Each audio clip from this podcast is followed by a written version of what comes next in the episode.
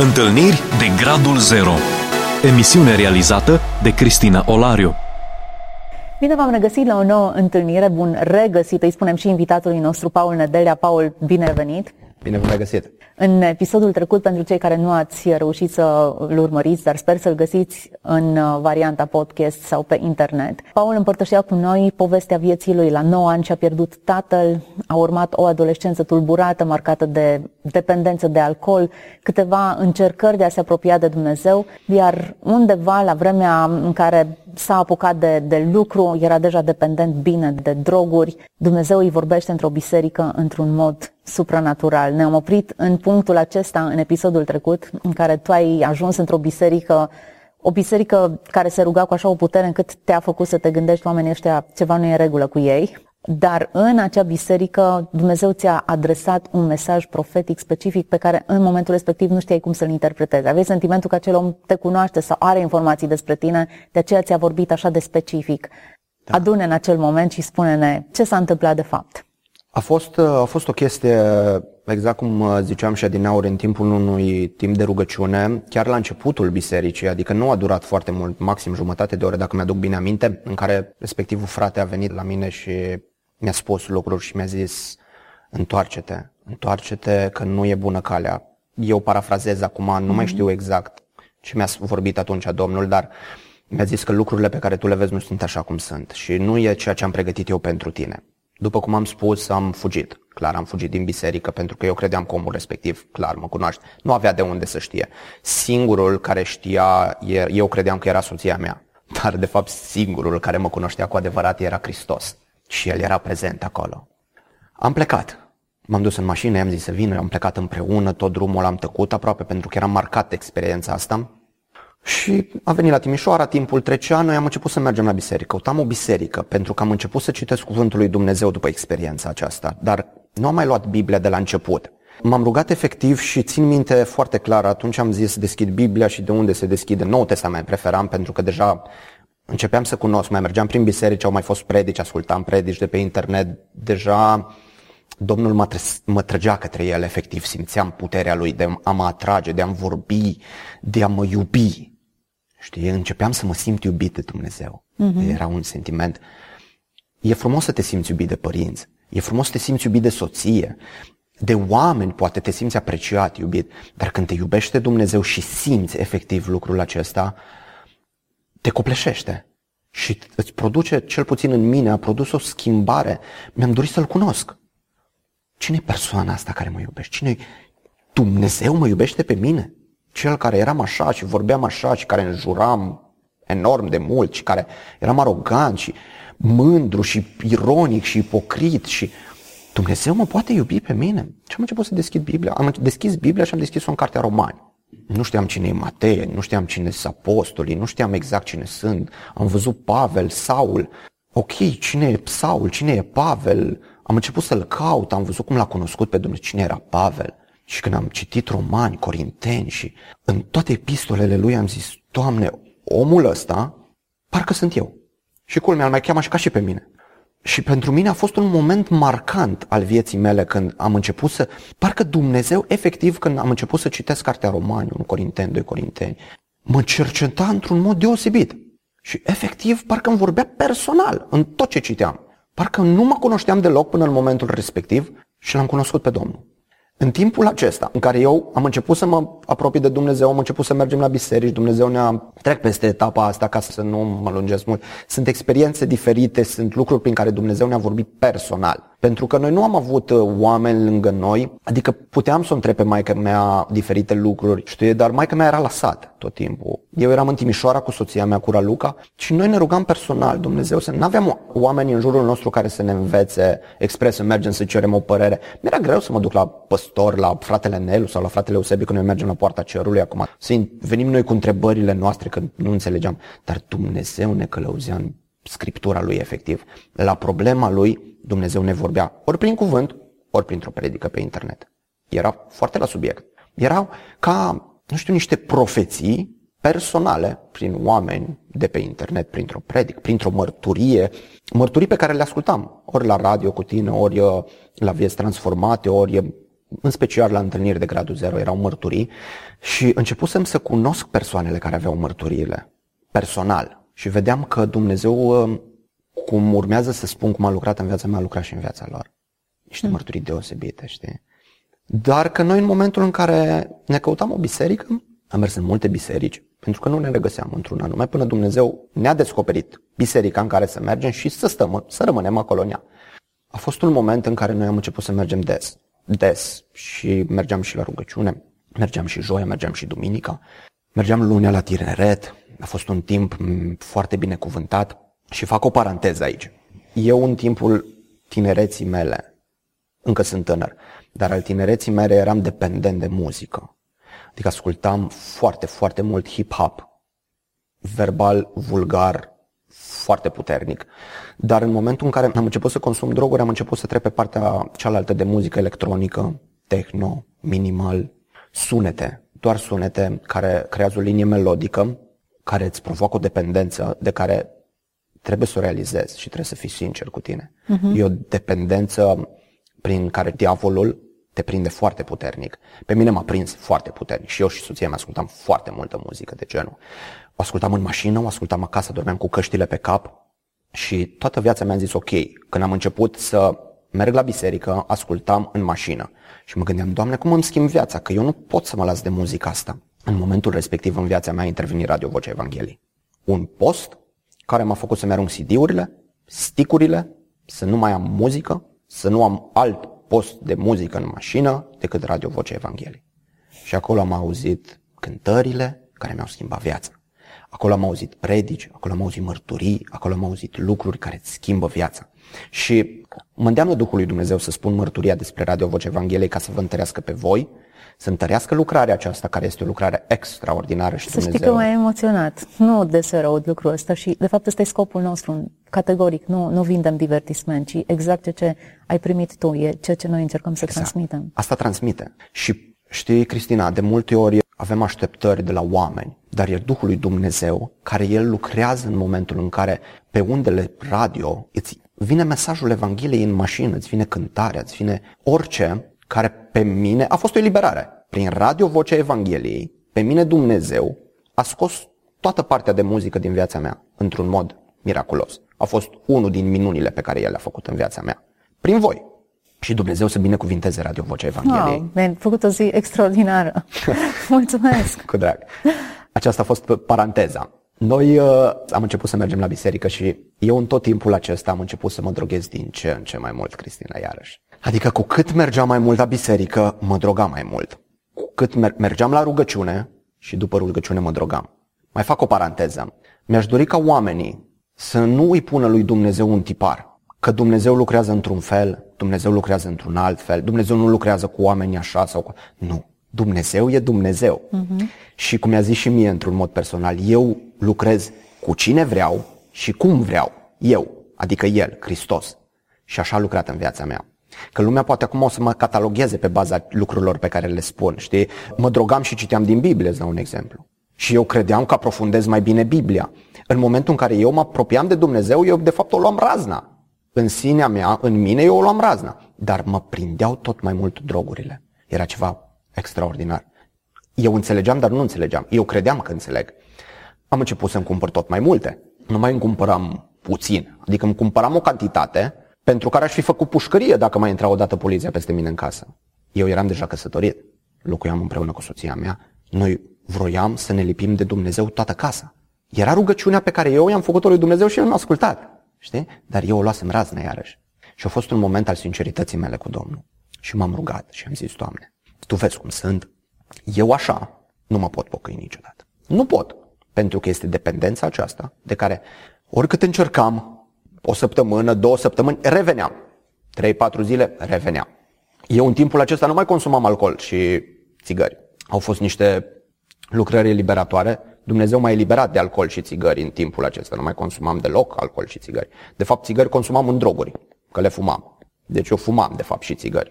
Îmi luam un pachet și mă țineam patru zile pachetul. Fumam un pachet la patru zile. Dar dacă mă întreba cineva, Paul, fumez? Nu fumez. Eu mă droghez doar. Și a fost rugăciunea respectivă în care am fost sincer cu mine și am mărturisit lui Dumnezeu că vreau să, să mă las efectiv de droguri, pentru că vreau să mă pocăiesc.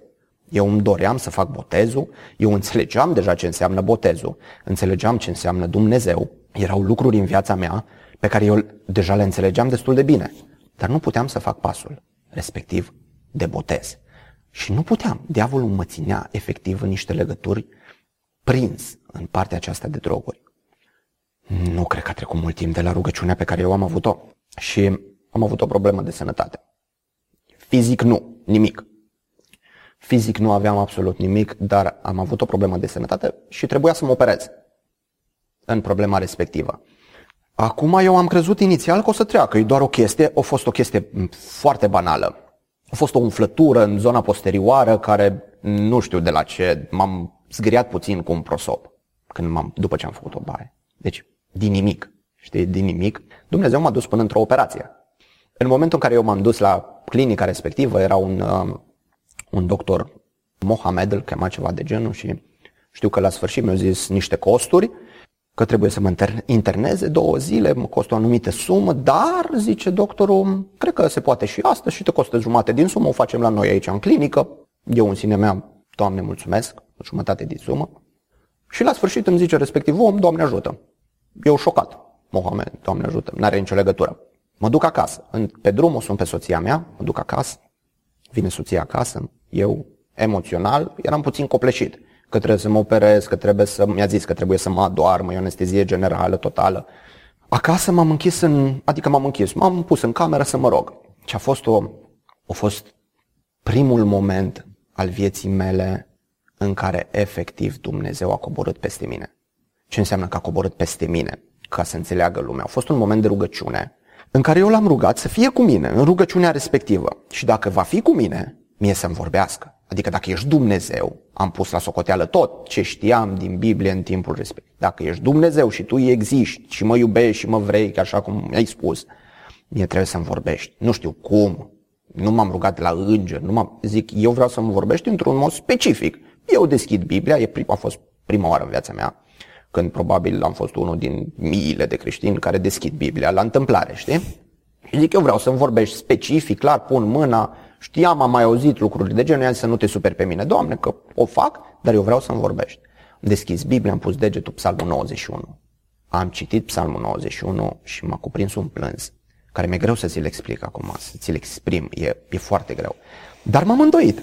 Zic, Doamne, nu. Ok, puteam să pun la întâmplare, în perioada respectivă nu cunoșteam Biblia în sensul dacă aș deschide-o acum, o deschid la Psalmi aproximativă, să-mi dau seama pe unde, pe unde este. Nu, atunci nu înțelegeam exact. Acum, asta s-a întâmplat acum patru ani de zile. Sunt patru ani de zile.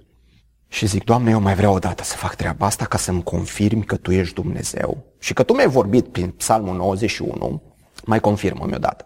Și am deschis Biblia și am pus degetul exact pe versetul șaptesprezece din Iov cinci, unde este un paragraf în care parcă de la șaptesprezece la treizeci și trei sau treizeci și doi, parcă este copia Psalmului nouăzeci și unu, unde zice că eu te păzesc, eu îți păzesc picioarele și zice Domnul acolo, eu am făcut rana și tot eu o leg.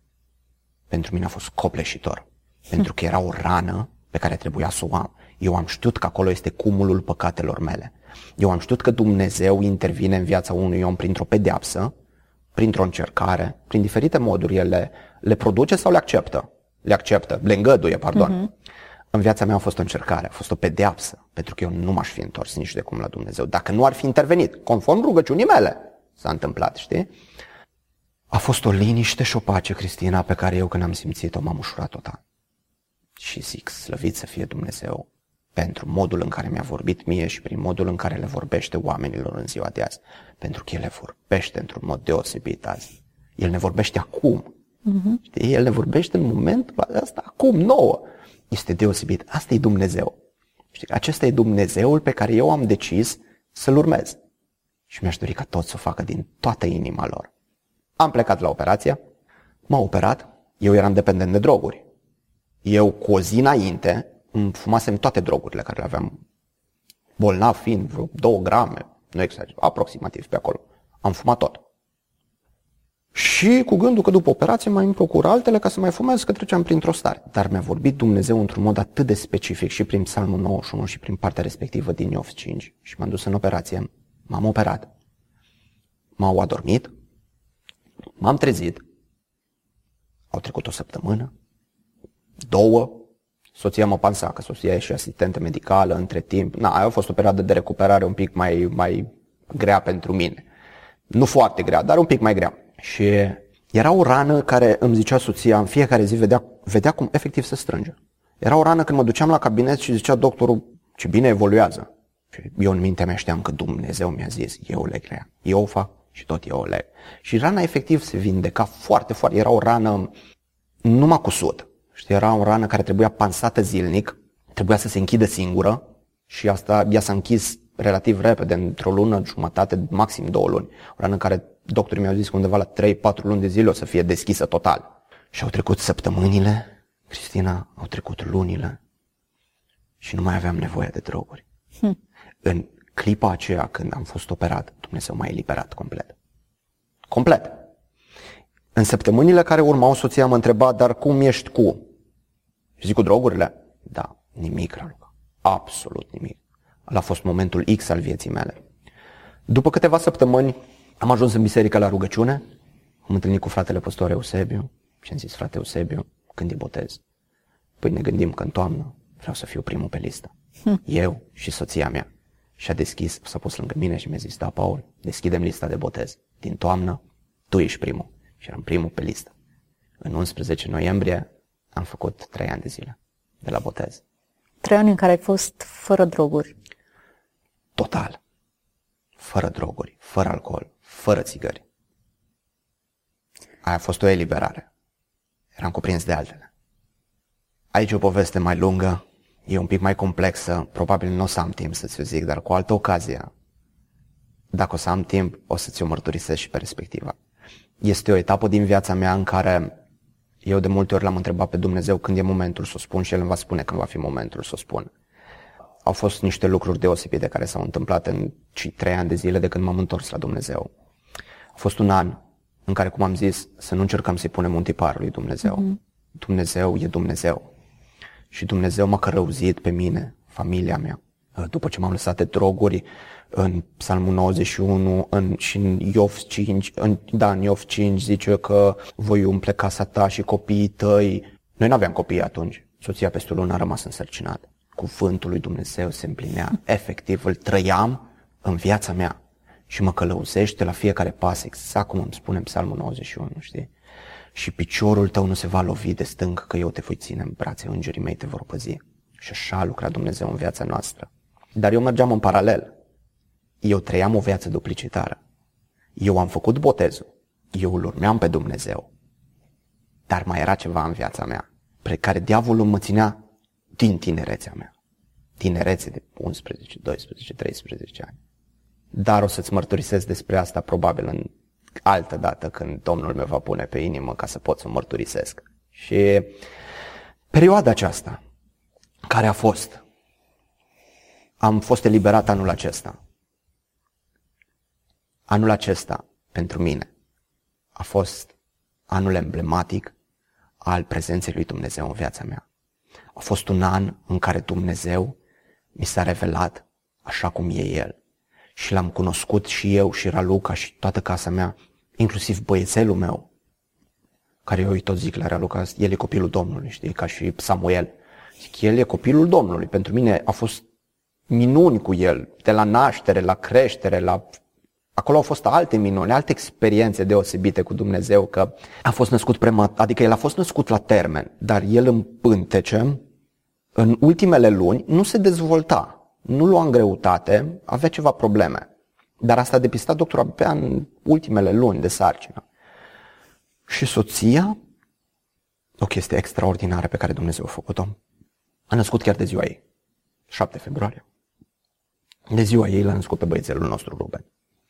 El a avut niște probleme neuronale la început, a uitat să respire de câteva ori, din câte am înțeles, era foarte, foarte slab. A stat vreo trei săptămâni soția cu el în spital. Dar eu credeam efectiv că Dumnezeu se atinge. Eu știam, eram convins o sută la sută că Dumnezeu se atinge de el. După ce a ieșit din spital, am mers să-i facem diferite analize, totul era perfect cu el. Am fost să-i facem analize la picioare, la mâini, la cap. A pus pe el tot felul de lucruri, tot a fost ok. A zis, doctor, este un copil perfect, sănătos. și luam analizele și a văzut că a fost o sincopă de respirație, zicea, mai din punct de vedere neuronal, numai Dumnezeu a făcut, da, e Dumnezeul nostru, știi, și am putut să-L mărturisim pe Dumnezeu doctorului din locul respectiv. Și sunt multe experiențe, multe lucruri deosebite pe care Dumnezeu le-a făcut în viața noastră.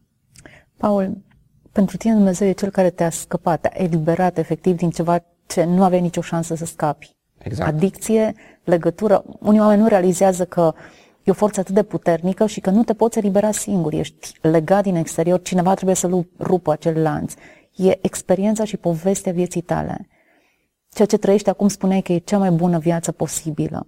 Exact. Ingredientele sunt libertatea pe care o ai, sau e relația pe care o ai cu Dumnezeu, sau e atmosfera din familie ta.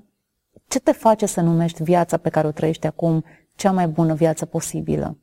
Relația cu Dumnezeu, cum ziceai, relația personală cu Dumnezeu e cea care, în care se conturează totul. Adică în relația personală cu Dumnezeu, relația personală cu Hristos, se conturează totul. Când îl alegi să-L urmezi pe Dumnezeu cu toată inima ta și îți dorești ca El să fie Domnul vieții tale, nu pentru că așa îți spun oamenii sau pentru că s-a mai botezat un prieten sau ai vrea să te căsătorești, nu. E momentul acela când Dumnezeu ți se descoperă în mod personal și îl cunoști ca Domn și Mântuitor al vieții tale. Dar nu doar ca Domn și Mântuitor, că El e mult mai mult decât Domn și Mântuitor. El poate fi prietenul tău, omul din, de nădejde pe care tu, când ai nevoie, să-L chemi în viața ta și El intervine.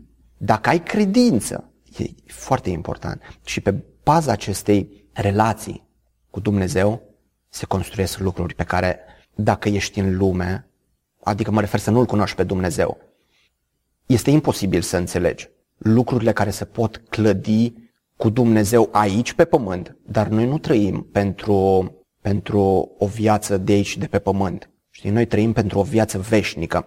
Și aici fac o paranteză pentru că aș vrea să revin la un punct foarte important din viața mea. După ce am fost operat, eliberat de droguri, a urmat, pentru că l-am sărit și e foarte important ce urmează să spun acum, a fost momentul critic al vieții mele în care au fost multe momente critice, dar aici a fost cunoașterea personală a lui Dumnezeu, că vorbeam de, de legătura personală, de relația cu Dumnezeu. Aici am început eu să am relația în ceea ce voi spune în următoarele cuvinte. Ascultam o predică pe internet al fratelui Cristi Boariu, că aș vrea să-i spun numele, că e parte din viața mea lucrarea lui.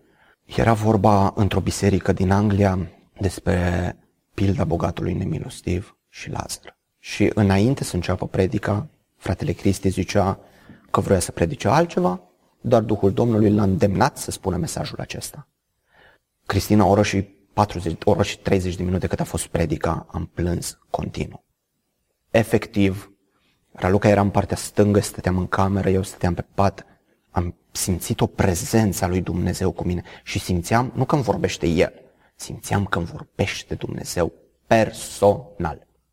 Știam că e acolo, știam ce îmi spune, mă făcea să conștientizez, că asta face lucrarea Duhului Sfânt, să conștientizez, m-am zdrobit, m-am smerit, l-am cunoscut pe Dumnezeu și după predică m-am cutremurat în genunchi și am zis gata, gata, eu, Paul, vechiul Paul, gata.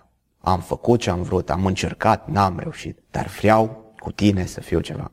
Paul, tu spuneai că în alcool, în perioada adolescenței tale și ulterior, în, după studenție, căutai succes, bani, să te realizezi, afirmare. Tu acum spui că ai, de fapt, viața bună. Te-ai afirmat, ai succes, ești cineva.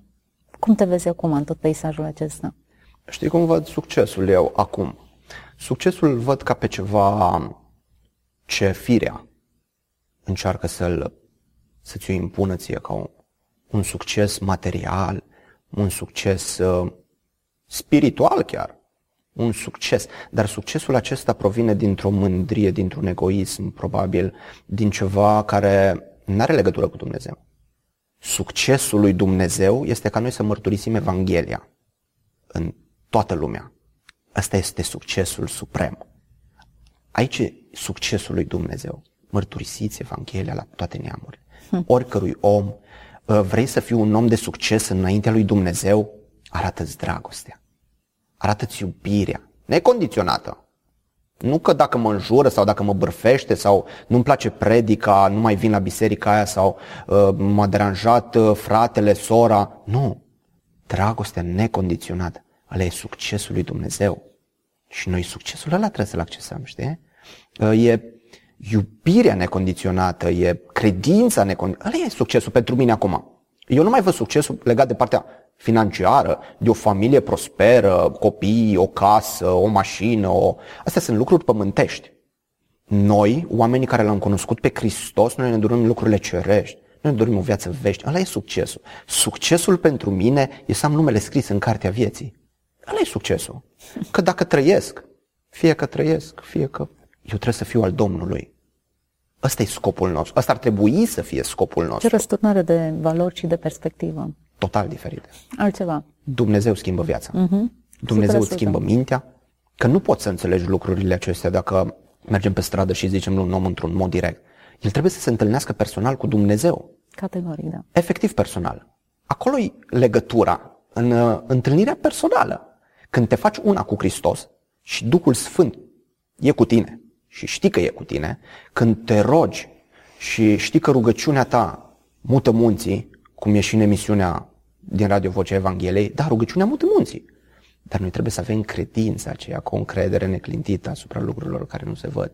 E Dumnezeu, noi nu-L vedem, dar noi știm că e prezent aici, că noi acum aici vorbim despre El. Nu e vorba despre mine, Paul, nu e vorba despre o emisiune, așa. Este vorba despre cum a lucrat Hristos în viața mea, în viața tuturor oamenilor care vor veni aici la tine. E Hristos, El e totul, pentru toți, din totdeauna și pentru totdeauna. Oricât ar fi lumea, oricum ar fi lumea. Știi, noi trăim, poate noi trăim acum o, o perioadă de pandemie și ne gândim că lumea e așa și mulți interpretează apocalipsa, neapocalipsa, nu, spre multe interpretări. Dumnezeu e același. Mm-hmm. Dumnezeu a fost același și când era ciuma, Dumnezeu a fost același și când fugea David în munți, Dumnezeu a fost același și cu Ilie în pustiu și cu Moise în pustiu. Dumnezeu e același și azi. Dumnezeu va fi același și în cer. El e același. Noi oamenii ne schimbăm, noi interpretăm, noi înșine luăm lucrurile într-un mod în care n-ar trebui să le luăm, ci să lăsăm efectiv pe Hristos să lucreze cum vrea El. Paul, îți mulțumesc pentru prezența ta în emisiune. Eu îți mulțumesc pentru invitație. Am fost și sunt încurajată de povestea ta. Mă bucur. Mi-ai făcut o promisiune că va continua și sper să avem, în momentul în care crezi că e potrivit, să împărtășești și alte etape din viața ta, pentru că viața noastră se scrie în capitole. Dumnezeu lucrează, nu s-a oprit lucrarea Lui cum dreptul tău. Până aici a lucrat, de acum încolo, Paul, descurcă-te singur. Exact. Din contră, El lucrează în continuare cu tine, cu mine, cu oricare dintre noi. Mulțumesc tuturor celor care ați rămas alături de noi. Paul este exemplul unui om care a fost dependent, dar a fost eliberat o sută la sută de Hristos, trăiește pentru El, valorile au fost transformate, viața lui e cea mai bună posibilă și sper că această experiență să fie a fiecăruia dintre toți cei care ne-ați urmărit. Dumnezeu să vă ajute, să vă elibereze, să vă binecuvânteze. Toate cele bune. Ați ascultat emisiunea Întâlniri de Gradul Zero cu Cristina Olariu.